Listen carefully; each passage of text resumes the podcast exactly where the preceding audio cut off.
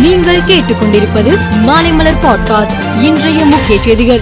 பயணிகளின் கூட்ட நெரிசலை தவிர்க்க தாம்பரம் நெல்லை இடையே நாளை மற்றும் நாளை மறுநாள் சிறப்பு கட்டண சிறப்பு ரயில் இயக்கப்பட உள்ளது.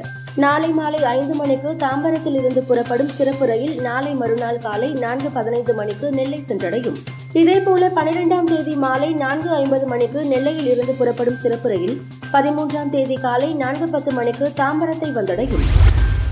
தமிழக ஆளுநர் ஆர் என் ரவி இரண்டு நாள் சுற்றுப்பயணமாக திருவண்ணாமலை செல்கிறார். திருவண்ணாமலை செல்லும் அவர் சாதுக்கள் ஆன்மீக குருக்களை சந்திக்க இருக்கிறார். பின்னர் இயற்கை விவசாயிகளுடன் உரையாடுகிறார்.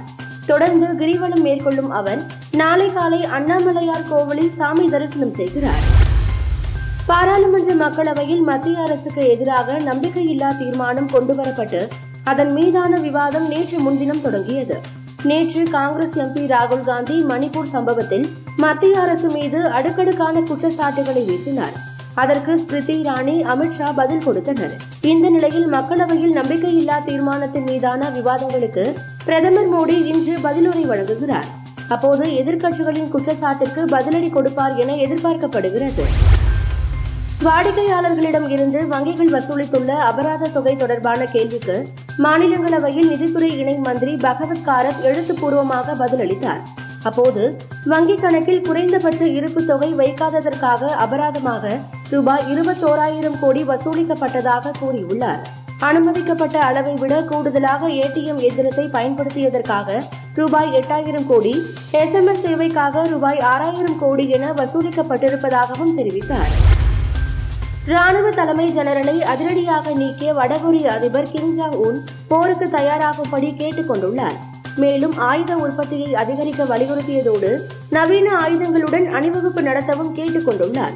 இதனால் கொரிய தீபகற்பத்தில் அசாதாரண சூழ்நிலை அபாயம் ஏற்பட்டு உள்ளது. பாராளுமன்றத்தை கலைக்கும்படி பாகிஸ்தான் பிரதமர் ஷஃபாஸ் ஷெரீப் கடிதம் எழுதியிருந்தார். அவரது பரிந்துரையை ஏற்று அதிபர் ஆரிஃப் ஆல்வி பாராளுமன்றத்தை கலைத்துள்ளார். இந்திய கிரிக்கெட் வீரர் பிருத்வி ஷா இங்கிலாந்தில் நடைபெற்ற ஒருநாள் கிரிக்கெட் போட்டியில் நார்தம் டன்ஷை கவுண்டி அணிக்காக விளையாடி நூற்று ஐம்பத்து மூன்று பந்தில் இருநூற்று நாற்பத்தி நான்கு ரன்கள் குவித்தார்.